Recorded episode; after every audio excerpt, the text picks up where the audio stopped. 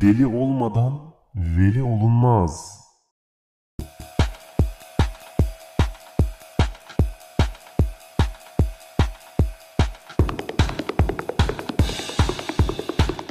Arkadaşlar merhaba herkese tekrardan. Biraz zaman geçti üzerinden son podcast'in. Bir sürü şey oldu tabii o arada. Biraz bunları konuşabiliriz belki. Biraz da yine konu belirlemedim. Böyle kafama göre bir şeyler anlatmak istiyorum. 2-3 gün önce e, cam açık olduğu için üşümüşüm ve uyandığımda böyle sesim biraz gitti. İşte boğazım birazcık ağrıdı. Kırgınlık derler ya öyle bir şey oldu. E, Hafif üşüttüm sanırım. Yani aynı zamanda bir arkadaşımla sahilde yürüyüş yapmak için buluştuğumuzda içimde bir tişört vardı. Bir de ceket vardı yani. Ceketin şeyine güvenmiştim. Koruyucu özelliğine. Böyle rüzgara karşı dayanıklı bir ceket giymiştim. Ama çok korumamış herhalde. Olmalı ki bayağı hasta etti beni yani. İki gündür işte burnum akıyor. Nezleyim yani. Korona falan değilim. Ya koku alıyorum. Öyleyse korona değilim. Süper bir sağlama. yani öyle görünüyor. Geçti çünkü. İkinci gün bitti ve bugün e, işte iburamin diye bir grip ilacı içiyorum. Onun sayesinde bir de işte iyi uyudum, beslendim, uyudum falan. Üçüncü gün bugün. Hiçbir şey yok yani normal çıktım maske ağzımda tabii. Gezdim yani bayağı 10 bin adım attım falan. Gayet normal hissediyorum. Herhangi bir e, şey yok. O yüzden hani e, soğuk algınlığı olduğuna ikna oldum. Genelde bende şey oluyor. Yazdan sonra kışa geçmek istemediğim için yazmış gibi yaşamaya devam ediyorum. Kışı asla kabul etmiyorum gittiği yere kadar. Sonra tabii kış gerçekten geldiği için ağzıma sıçıyor böyle. Ondan sonra diyorum ki ha tamam kış gelmiş. Hemen kıyafetlerimi değiştiriyorum. Bir de tabii İzmir'in çok tuhaf bir havası da olduğu için hani belli olmuyor yani. Mesela bugün yaz gibi bir hava vardı falan. Millet uçurtma uçuruyor falan böyle sahilde herkes vesaire. Hani Kasım'ın Yok 29 Ekim'de bugün. Değişik bir havası var. Bir bakıyorsun bir, bir kişi böyle pardüsolu falan ceket meket bir şeyler giymiş kalın kazaklar falan. Bir bakıyorsun yanında işte bir başka birisi şortla falan geziyor. İşte üstünde biraz ince bir ceket gibi bir şey var mesela. İşte. Ama altında şort var mesela. Yani belli olmuyor yani gerçekten böyle hani belirgin bir havası olmadığı için yani öğlen çok sıcak oluyor mesela akşam üzerine doğru hafif ılık. Akşam çok soğuk oluyor mesela. Dolayısıyla yani hani herkesin tek tip giyinebileceği bir yer değil İzmir. Neyse konuşacak bir şey bulamayınca hava muhabbeti açan ıı, dayı gibi oldum. Konuşacak çok şeyim var o yüzden problem yok. Böyle bir giriş olsun istedim. Çünkü sesim kötü anlaşılıyordur muhtemelen. Önce bir info vereyim dedim. Birkaç hafta içinde çok fazla insanla tanıştım. Yani işte işle alakalı İzmir'de bir network oluşturmaya çalıştığımdan dolayı e, bütün tanıdıklarım İstanbul'da olduğu için burada kendimi yalnız hissediyorum bu sefer. Normalde kendimi İstanbul'da yalnız hissederdim ama İzmir'e geldim. İzmir'de evet bütün çevrem burada ama iş yapabilmem için gerekli olan çevre İstanbul'da. O da o yüzden burada işte iş yapan insanlarla tanışmaya çalışıyorum. E, o yüzden de böyle bir sürü insanla tanıştım. İşte bir workshop'a katıldım. Orada birileriyle tanıştım. Bir atölye sahibiyle tanıştım. İşte bir sosyal medya işi yapan biriyle tanıştım vesaire. İşte bir tane sinema yönetmeni var. Onunla tanışmayı düşünüyorum bu hafta. E, yani tanışacağız diyeyim. Ve işte bunun gibi böyle birkaç kişi daha oldu. Ee, böyle hani bunlar özel olarak gidip tanıştığım insanlardı. Bir de böyle bir yerlerde karşılaştığım insanlar da oldu. Veya işte telefonlaşarak işte iş anlamında e, çeşitli randevuleşmeler ve işte görüşmeler gibi şeyler de oldu. Yani genel olarak böyle insanlarla iç içe olduğum bir dönem geçirdim. Bir iki hafta geçirdim. Evet insan ilişkilerini özlemişim diyemeyeceğim. Çünkü yani şöyle evde otururken insan ilişkilerini özlediğimi düşünüyordum. Ama dışarı çıkıp insanlarla konuşmaya başladığımda aslında evde oturmanın ne kadar iyi bir seçenek olduğunu, evden çalışmanın ve insanlarla çok az muhatap olarak hayatını sürdürmenin ne kadar aslında büyük bir lüks olduğunu bir kez de anlamış oldum. Şöyle şeyler yaşıyorum. Yani bir görüşmeye gidiyorum mesela. Biriyle işte iletişim kuruyoruz, iş yapacağız falan. Karşıdaki insanın işte kendince sahip olduğu anekdotları seninle paylaşmak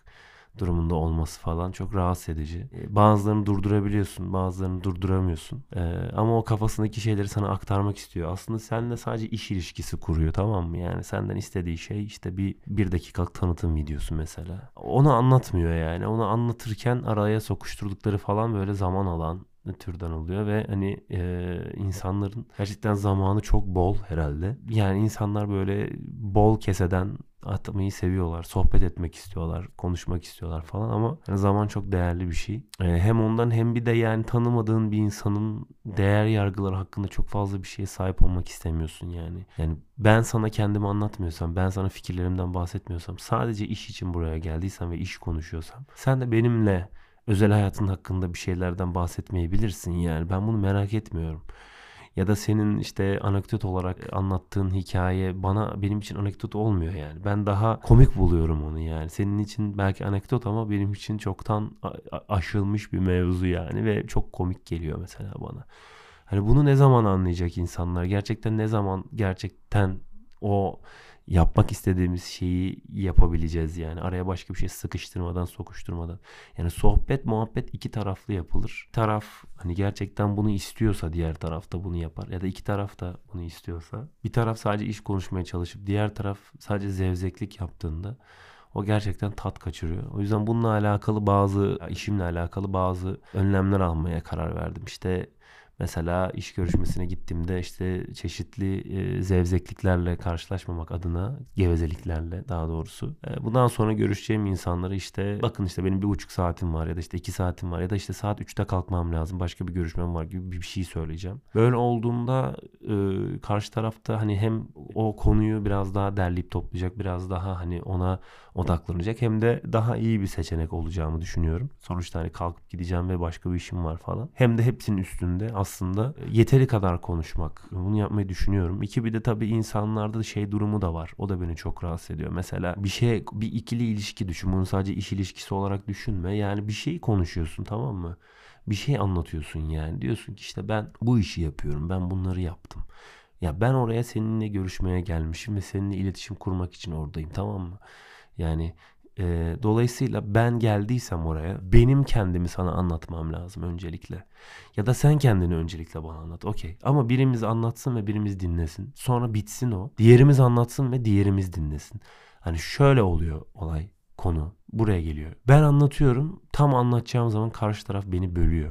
Ondan sonra o bir şey söylüyor. Ondan sonra ben e, o bir şey söyledikten sonra bir şey daha eklemeye çalışıyorum. Tabii unutuyorum. Yeni bir şey ekliyorum. Sonra onu da tam anlatamadan bölünüyorum. E, bununla alakalı da şöyle bir e, aslında yapılması gereken şu yani uyarmak gerekiyor karşıdaki insanı. Yani bak işte ben bir anlatayım dinle. Hani senin ihtiyacın olan şeyi veremezsem konuşmamın içinde bunu almazsan o zaman sen anlat. Ya da işte önce ben bir anlatayım müsaade et. Ondan sonra sen gir gibi böyle bir şey yapmak gerektiğini düşünüyorum. Duramıyorsun karşıdaki insanı. Sürekli bir şey anlatmak istiyor. Sürekli araya girmek istiyor. Yani orada senin anlatacağın şeyi de piç oluyor yani. Hiçbir şey anlatmamış gibi oluyorsun. Dolayısıyla karşı tarafı düzgün bir şekilde uyarıp hayır bak işte ben anlatacağım önce dinle. Ondan sonra ihtiyacın varsa sen anlat demeyi. Gerekirse sana gıcık olsun ya da ters yapsın önemli değil ama sen kendini anlatıp e, bir şekilde bir noktada karşı tarafa o seninle ilgili bilmesi gereken şeyleri verdiğinden emin olman lazım. Müşterilerle ilgilenmek, onları anlamak, e, onlara kendini anlatmak, anlatabilmek, onları anlayabilmek noktasında gerçekten zor. E, özellikle bu aralar biraz daha böyle e, ticaret yapan, e, daha hani işin sanatsal kısmıyla ilgilenmeyen sadece işte hani para çok emel kitap mesela işte satan bir kitapçının e, tanıtım filmi ne bileyim işte bir elektronik mağazanın filmi gibi daha böyle hani e, basit tık tık tık işte ürünü ön plana çıkaran işte sosyal medyada çeşitli stratejiler izlemeniz gereken böyle basit şeyler ama tabii vizyon sıkıntısı olabiliyor. Yani işte fotoğraf çekelim diye teklif ettiğinde mesela fotoğrafı biri çeker ya ne olacak gibi bir şeyle karşılaşabiliyorsun. Yani hiçbir değeri yok fotoğrafın. Yani videonun da aslında çok yok. İnsanlar şeyi ayırt edemiyor. İyi makineyle çekilmiş ve işte iyi editlenmiş bir fotoğrafı telefonla çekilmiş ve rastgele çekilmiş bir fotoğraftan ayırt edemiyor. Gerçekten. Ama müşterileri bunu ayırt edebiliyor. Bunu bilmiyorlar. Bunu anlatmaya çalıştığınızda da hani sizi sanki iş yapmak için onu kandırıyormuşsunuz gibi bir noktaya e, getiriyorlar.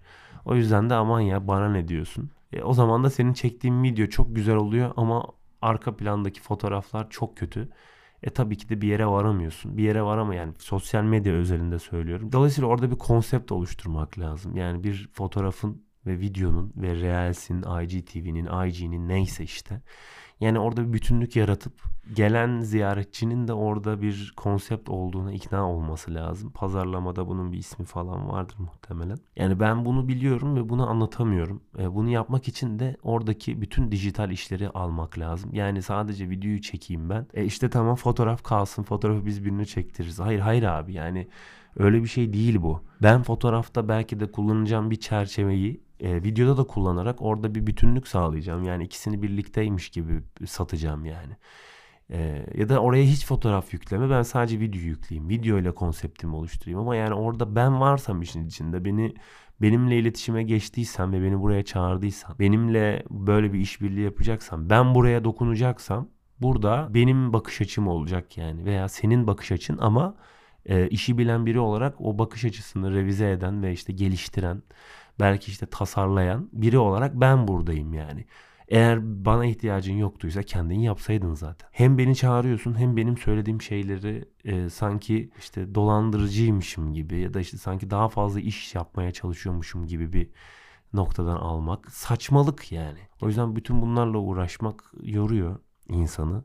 Yani işin kendisine odaklanamıyorum bile. Ben daha şu ana kadar yaptığım görüşmelerde en azından şu iki haftadır biraz böyle dediğim gibi işte dijital pazarlamaya yöneldim. Çünkü daha hani seri bir akış var yani. Aylık, haftalık falan işler yapabiliyorsunuz. Öbür türlü daha e, böyle uzun vadeli işler oluyor. Yani işin kendisi toplamda 3 günümü falan alacak mesela ama adamla bir hafta konuşuyorum yani. Bir hafta iletişim kuruyorum. Yani gidiyorum geliyorum e, anlamaya çalışıyorum. Ne dediğini, ne yapmak istediğini. Ya da işte telefonlaşıyorum ya da defalarca aynı şeyler soruluyor. Yani ikna edemiyorsun yani. Bir şekilde müşteriyi ikna etme yani referans gösteriyorsun. Başka bir referans var mı diyor. Yani ya müşterinin aklında bir şey var tamam mı? Bir bir şey görüyor. Onu da göstermiyor bu arada. Hani bir şey diyorum ki beğendiğiniz bir şey var mı mesela? Bunu sormamın amacı onu hani taklit etmek değil yani. Oradan yola çıkarak oradaki parametreleri ayırabiliyorum sonuçta ben bir video prodüksiyon işi gördüğümde. Yani onu neyle çektiklerini, nasıl çektiklerini, işte ne tip bir e, bakış açısıyla ona yaklaştıklarını, o senaryoyu nasıl yazdıklarını falan az çok anlayabiliyorsun ve o türde bir şey üretmek o zaman daha kolay oluyor. Çünkü hazır beğenilmiş bir şey var ortada. Bunu da paylaşmayınca bu sefer yani ne istemediğini ve ne istediğini bilmeyen biri karşında ve sen böyle tamamen şey yapmak, şey oynuyor gibisin. E, Amiral Battı diye bir oyun var. Eskiler bilir, oldlar, oldlar bilir. Böyle karavana falan oluyor. Ee, işte bir tane şey var böyle katlanabilir bir tablet gibi bir şey düşün. Ya da laptop gibi bir şey düşün böyle. Üstünde ve altında delikler var. O deliklere böyle rastgele işte A1 diyorsun mesela. Alttan A üstten 1 böyle. Orada eğer gemin varsa o gemiyi vuruyorsun. Boşa attıysan karavana oluyor. Böyle bildiğin gözün kapalı e, rastgele tahmin yöntemiyle o koordinatlarda olan gemiyi bulmaya çalışıyorsun. Amiral Battı gibi bir ismi vardı bunun. Eskiden oynardık. Ben de böyle müşterilerle kurduğum ilişkileri buna benzetiyorum. Adamın herhangi bir isteği yok. Daha doğrusu isteği var ama isteğini dile getirecek bir bilgisi yok. Herhangi bir gösterebileceği bir video, bir konsept, bir şey yok. Sadece bir şey istiyor ve ben onu sallayarak bulmak zorundayım. Böyle mi? Şöyle mi? Bak bir de şöyle mi? Şöyle de bir iş var. Şu nasıl? Hepsi böyle karavana, karavana, karavana, karavana. Çünkü adam ne istediğini bilmiyor. Belki de o anda böyle bir şey de istemiyor. Bilmiyorum yani. Ya da ben bulamıyorum. Bilmiyorum sürekli karavana bir şey yakalıyorsun. Sonra tamam buradan yürüyeyim falan diyorsun. Sonra o da çok onu da çok ileri götüremiyorsun daha doğrusu. Yani neyse işte böyle e, tuhaf müşterilerle e, iletişim kurduğum birkaç haftaydı. Daha çok benim zihnimi bunlar meşgul etti.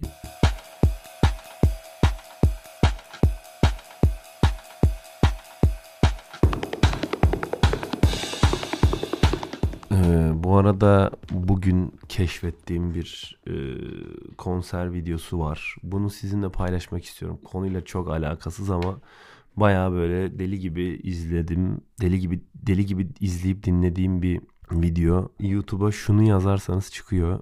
Kaan Tangöz'e kendim ettim, kendim buldum. Uğur Şimşek diye bir adamın yüklediği bir video. Zaten Kaan Tangöze'nin solo şeylerini seviyorum. Ee, çalışmalarını seviyorum. Konserde dinleyemedim henüz. Ee, ama dinlemek istiyorum. Kaan Tangöze'yi işte Duman grubuyla 2-3 kere dinledim. Baya keyifli oluyor. Hatta bir tanesinde Foça'da e, rock tatili diye bir festival yapılmıştı. Bu Edremit'te yapılan rock fest var ya rock tatili ya da işte neyse. Onun e, Zeytinli'de yapılmadığı bir iki sene olmuştu. O iki senede birin iki senenin birinde Foça'da yapılmıştı. Orada dinlemiştim. E, Foça'da İngiliz burnu var bilenler bilir. O İngiliz burnuna bir sahne atmışlardı. Hatta o sene Lordi falan vardı. İşte Epica gelmişti falan. Bayağı bir e, büyük grupların olduğu bir seneydi. Çok şanslıydım onları da dinleyebildiğim için, izleyebildiğim için aynı zamanda. İşte Duman'da bir o gün o günün birinde böyle işte son grup olarak çıktı ve saat işte 12'ye doğru falan inmesi gerekiyor normalde. Herkes gibi işte 12 12 buçuk gibi falan ama tabii inanılmaz e, güzeller. Hem kafa olarak hem de atmosfer olarak çok güzel bir şey yaşattılar bize yani. Saat 12.30 gibi falan sahnede e, inmeleri gerekiyordu işte neyse. Diyoruz sürekli işte tekrardan aynı şarkıyı mesela söylüyorlar ya da işte yeni şarkılarını söylüyorlar ya da çok eskiden çok söylemek istemedikleri şarkıları belki de hani veya o günkü programlarına dahil etmedikleri şarkıları falan söyleye söyleye böyle saat bir falan oldu bir buçuk oldu. Biz böyle tabii inanılmaz keyif alıyoruz bitmiyor ama deli gibi de yorgunuz yani. Neyse saat ikiye doğru falan böyle hala söylüyorlar ve sürekli şey diyorlar işte biz Foça'yı çok sevdik gitmeyeceğiz buradan falan diye. 2010 senesi falan olabilir. 2012 ya da hani o seneler olabilir. İnmeyeceğiz buradan falan diyorlar böyle işte. Neyse sonra bir saat böyle 3 falan oldu. Biz artık çok yorulduk yani. Bütün gün zaten hani sıcağın alnında geziyorsun, bir şeyler yapıyorsun. Arkadaşlarına sohbet, muhabbet, denize gir, iç, sıç bir şeyler. Akşam üzeri oluyor. Yeni gruplar çıkıyor. Onları izliyorsun, yemek yiyorsun. Sonra ana gruplar çıkıyor. Onları izleyip kopuyorsun, coşuyorsun falan. Sonra ana gruplardan bir tanesi düşün. Gece yarısı da devam etmeye karar veriyor ve organizatörler falan durdurmuyor. Adamlar saat 4'e kadar çaldı. 4.30'a kadar çaldılar. Ve böyle biz artık çadırda uyumaya çalışıyorduk ben e, yani hayatımda hani böyle bir keyif almadım yani. yani. Dumana karşı da böyle bir saygısızlık da yapmazsın ya gerçekten. Gerçi tam, tam olarak saygısızlık da sayılmaz böyle bir şey ama yani dayanamadım artık ve çadıra girip uyudum. Uyuduk yani arkadaşlarla. Bildiğim böyle Duman benim ninnim olmuştu yani. Canlı canlı ninni dinliyorum. Düşünsene yani hani Duman konserindesin ve uyuyorsun. Şimdi bugün de böyle yani bu bir iki gündür bunu keşfettim. Bu işte bahsettiğim adamın kanalında böyle bazı grupların e, videoları var. Böyle telefonla falan çekmiş ama bayağı yakınlarından çekmiş adamları. Kaan'ı daha doğrusu. Çok hoşuma gitti yani. Onu öyle dinledim. Ee, bazen açıp açıp dinliyorum. Tabi bu güzel tarafı bir de bunun e, kötü tarafı da vardır herhalde falan diye düşündüm. Çünkü düşünsene yani bir konser veriyorsun başından sonuna kadar adamın bir tanesi elinde telefonla seni kaydediyor. Bilmiyorum rahatsız edici olur herhalde. Hani ya tabii ki bu adamlar sonuçta kameraya alışkın ama her konserlerinde de böyle kamera olsun istemezler diye düşünüyorum. Hatta geçen gün Bülent Ortaçgil konserine gitmiştim. Orada Bülent Ortaçgil'in birini uyardığını gördüm yani. İşte sürekli konser boyunca beni kaydetme falan. Sürekli konser boyunca beni mi kaydedeceksin falan diye. Ya dedim ki bu insanlar sonuçta alışkın yani böyle şeyler yaşamaya hani kameralara falan alışkın insanlar ama yani bu şöyle oluyordur diye düşünüyorum. Yani kamerayla bir şey çekilecekse bu insanların haberi oluyor önceden ve ona göre e, düşünüyorlar. Ona göre performanslarını e, ayarlıyorlar veya bir şekilde işte bunu düşünerek çalıyorlar falan. Ona göre mental bir hazırlıkları oluyordur diye düşünüyorum. Hani böyle bütün kayıt şey gece boyunca bir, bir şey bir şeyin onları kaydediyor olması falan eminim onları da rahatsız ediyordur yani. Sonuçta bu bir reklam çalışması için de olabilir. Kendileri de video prodüksiyon ayarlayabilir falan.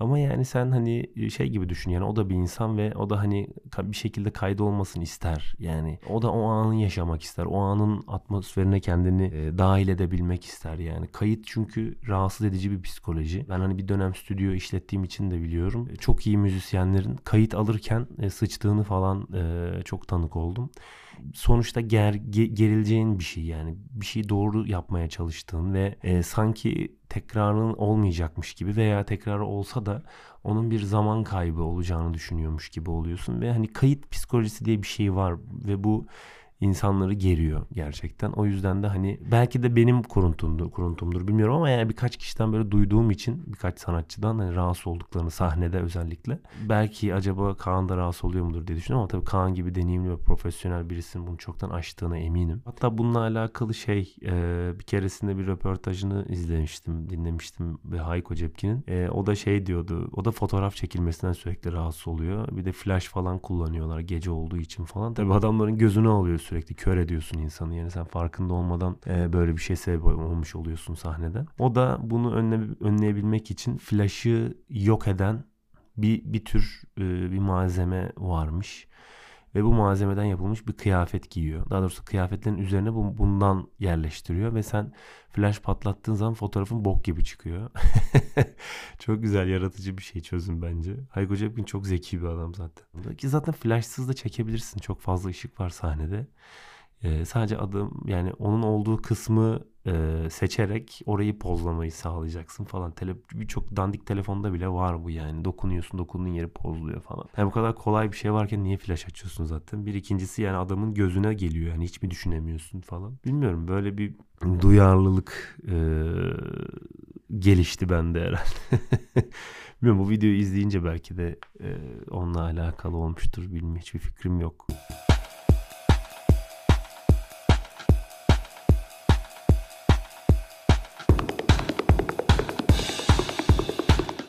Bu aralar yeni bir dizi çekmek istiyorum ya da yeni bir film ya da yeni bir belgesel bilmiyorum ne yapacağımı ama e, yeni bir proje üretmek istediğime eminim. Aslında bir sinema filmi de yapmak istiyorum. Nedense böyle bir şey de gelişti içimde. Hatta benim bu yabancı isimli sinema filmimi e, işte başka sinema var e, İstanbul'da dağıtıcı firmalar aynı zamanda bunlar. Ee, onlarla iletişime geçtim e, kendi filmim için. Daha önceden de bunu yapmıştım ama e, o süreç birazcık şöyle ilerliyor. E, şimdi normalde zaten piyasada çok fazla dağıtıcı kanal var. Özen Film, Erler Film falan bir sürü film şirketi var dağıtıcı.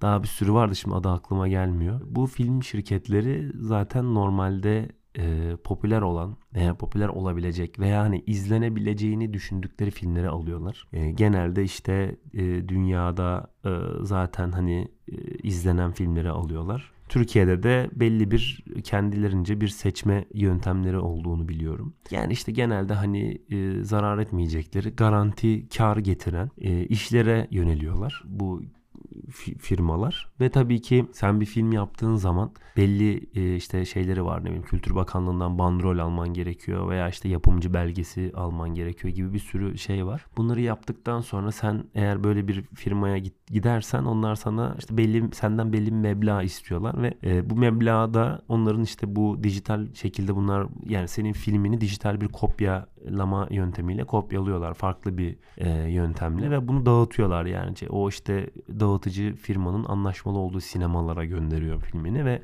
bu bir maliyet. O maliyeti de senden peşin olarak alıyor. Biraz fazlasıyla alıyor sadece. Sıkıntı orada. E, ve sen bunu peşinden veriyorsun. İşte bu 5-6 sene önce 10 bin lira gibi bir şeydi. E, şimdi daha fazla olabilir. Tabii filmini almak isterse bu yöntemi sana sunuyor. Ben böyle bir şeyle mesela karşılaşmıştım ama tabii o dönemde daha bandrolümü falan almamıştım. Film daha tam şey olmamıştı. Bitmemişti vesaire. Neyse. Sonra ben de işte e, başka sinemayla falan da görüşmüştüm. E, ondan sonra. Yani bir, bir süre ben bir festivallere falan göndermeyi düşündüm. Filmimle çok ilgilenilmediği için. Festivallerde de çeşitli ödüller işte gösterim gösterim falan alınca ondan sonra tekrardan iletişime geçtim. Hani filmimin hazır olduğunu ve işte pandemi girdiği için maalesef o dönemde de sizinle iletişime geçemedik falan diye böyle bir onlara da bilgi veren bir mail attım. Ee, burada işte Karaca sineması falan var İzmir'de. Baya meşhur ve işte böyle başka sinemanın filmleri de geliyor ve e, böyle sürekli festivalde yayınlanan filmlerin gösterildiği bir yer. E, oranın işte sahiplerinden biriyle de görüştüm. Sağ olsun yardımcı oldular. Beni yönlendirdiler vesaire. Yani şimdiki süreçte filmim işte bandrol alacak ve sonrasında işte eğer alırlarsa başka sinemada sinemada e, gösterilecek veya işte ben kişisel olarak bazı sinemaları gezerek işte filmimi alır mısınız diyeceğim vesaire. Bu şekilde filmimi e, gösterime sokmaya çalışacağım. Ama yani tabii bu e, işte hani hiçbir ünlü oyuncu yok, ünlü bir yazar, yönetmen yok vesaire. O anlamda bilmiyorum rağbet görmeyecektir diye düşünüyorum. Belki işte Karaca gibi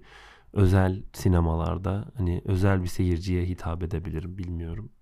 Sonuçta e, hikaye büyük şehirden tekrar daha küçük bir şehre e, dönen bir insanın hikayesi. Birçok insanın bayağı bunu yaşıyor yani. Ben kime izletsem fragmanı benim hikayem falan diye söyleyenler oluyor. E, bilmiyorum yani işte bu böyle bir süreci oldu bunun şu anda böyle bir yola girdi. Tekrardan dağıtmak için uğraşıyorum. Onun dışında da yeni bir şey çekmek istiyorum dediğim gibi.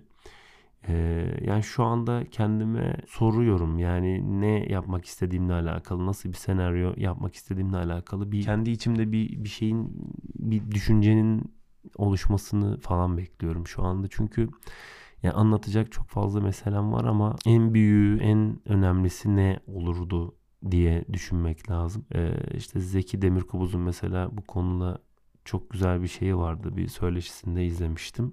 Hani bir senaryoda e, işte çıkarma çıkarmayı düşündüğü veya eklemeyi düşündüğü veya yazarken filtreleme yöntemi olarak kullandığı bir şey varmış. Şöyle bir soru varmış daha doğrusu. Bunu yazmazsam ölürüm dediği bir şey varsa eğer gerçekten oradan yola çıkarmış. Bu kadar önemli olmak zorunda onun için filmi oluşturmak, filmin başlamasını sağlamak. Bu söz çok hoşuma gitmişti yani bunu ben de benimsedim. Ben de mesela şu anda en az bu kadar önemli bir şey arıyorum kendi içimde. İlla ki yazacak çok fazla şeyimiz var. Yani sadece yaşadığımız ülkenin siyasi iklimi bile bir sürü şey yazmaya elverişli. Onun hani doğurduğu bir sürü bir sürü problem var. Daha geçen gün Denizli'de bir kızın yani katledilişini falan öğrendik.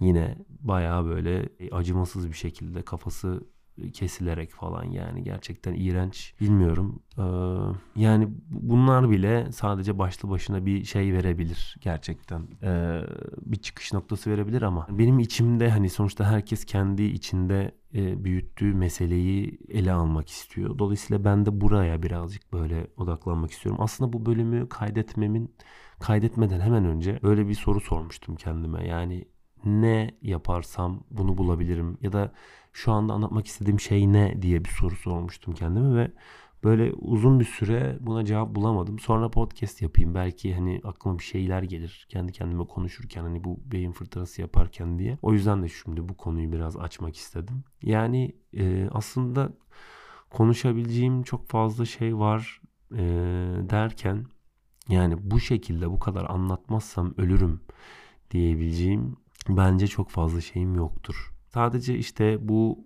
yani ne bileyim dönemle alakalı belki işte düşünüyorum yani son yaşadığım iki yılda e, yani herkes gibi çok büyük bir e, felaket yaşandı pandemi yani inanılmaz büyük bir mesele. Bu dönemde olanlar olup olup bitenler falan ya bu tabi biraz böyle belgesel vardı bir şey olur ama yani oradan mesela yola çıkıyorum. Çünkü son yıllarda yaşadığım en büyük yaşa en büyük yaşadığım problem bu oldu herkes gibi. Hani bundan daha büyük bir problem yaşamadık yani sonuçta bu bizim artık hayatta kalmamızla alakalı bir noktada olduğu için başka problemler daha böyle daha küçük, daha şey oldular. Ama yine de bu pandemi döneminden de önemli olan bazı şeyler vardır elbet diye düşünüyorum. Düşünsel anlamda, varoluşsal anlamda, kişiliğimizle, karakterimizle alakalı, ne bileyim işte ahlak anlayışlarımızla alakalı falan bazı şeyler olabilir. Bilmiyorum yani bazı etik kavramları üzerine e, çok düşünüyorum. Düşündüğümü fark ettim. Yani özellikle iş yaparken e, sahip olduğum değerler ve işte bir işi seçme veya bir işe yaklaşma ile alakalı e, oluşturduğum kriterler. Tabii ki bunlar beni ben yapan şeyler. İlla ki bunlar değerli benim için ama bazen de iş yapmamı engelleyecek unsurlar haline gelebiliyor. Belki buradan bir çıkış noktası yakalayabilirim. Çünkü kişiliğimle yani aslında iş yapmak yani profesyonel dünyada çok fazla seçici olmayı gerektirmez. Çünkü profesyonelsen aslında orada bir iş varsa o işi yapmak zorundasın. Yani senin de mesleğin oysa o işi yerine getirebilecek bir noktadaysa o işi yapmak zorundasın. Ama o kadar hani kutuplaşan bir dönemdeyiz ki ve o kadar hani bazı şeyler reddedilmeli ki yani bazen de bir işe karşı hayır diyebilmek kendi öz saygını arttırıyor. Mesela işte bir saygısız bir müşteriyle iletişim kurduğunda onu reddetmen gerekiyor. Yani onu almak için o adama e, daha fazla dil dökmek ya da işte onunla iletişim kurmaya çalışmak ya da yani onu e, istediğin iletişimsel zemine e, çekmeye çalışmak falan bu çaba nafile yani karşındaki insan parası var diye ve işveren tırnak içinde statüsünde olduğu için sırf bunlar olduğu için e, böyle olmak zorunda değil. Ona muhtaçmış gibi davranmak zorunda değilsin. Bu senin öz benliğine, öz saygını kaybetmene sebep oluyor mesela. Veya e, çok hani görüş olarak, siyasi görüş olarak bana çok uymayan bir iş geldiğinde yine keza onunla hani çok bir bağ kuramadığım için iş yapamıyorum. Bilmiyorum belki buradan yola çıkarak bir şeyler bulabilirim gibi geliyor. Çünkü hep burada tıkanıyorum ve hep burada tıkandığım için tekrardan sinemaya yöneliyorum. Tekrardan kendi öz benliğime yöneliyorum. E, çünkü ne yaparsan yap, ne iş yaparsan yap, ticari anlamda söylüyorum. Hiçbirine kendi kendini katamıyorsun. Hiçbir müşteri sana bunu izin vermiyor. Yani ben de kalkıp sanat yapmaya çalışmıyorum zaten. Ticari bir filmde ne olabilir ki? Ama yani birçok işte de gerçekten yaratıcılığını kullanabileceğin bir alan olabiliyor. Ama oraları hep boş bırakıyorlar. Hep oraları geleneksel reklam anlayışıyla dolduruyorlar. Ya da işte e, senin fikrin orada çok fazla önemli olmuyor. Çünkü marka orada kendi e, şeyine uygun bulmuyor. Ne bileyim daha işte hareketli buluyor ya da çok yavaş buluyor ya da falan filan. Yani bir iki kere deniyorsun sonra vazgeçiyorsun zaten yani. Bir marka için kendinden bir şey katmamak falan. Hani katmaya gerek yok aslında falan diye düşünmeye başlıyorsun. O zaman da işte makineleşiyorsun yani. Çünkü sen hani insan ressam gibi bir şey yani. Ben öyle düşünüyorum. Yani bir, bir şey ortaya koyduğunda boyuyor aslında. Bir bir tablo var ve orayı boyuyorsun yani sen boyuyorsun ama anladın mı? Sen şekillendiriyorsun. Sen o çerçeveyi dolduruyorsun yani. Senin aslında hani önerilerinle, senin e, yönlendirmelerinle yol alıyor. Çok basit bir reklam filmi bile yani.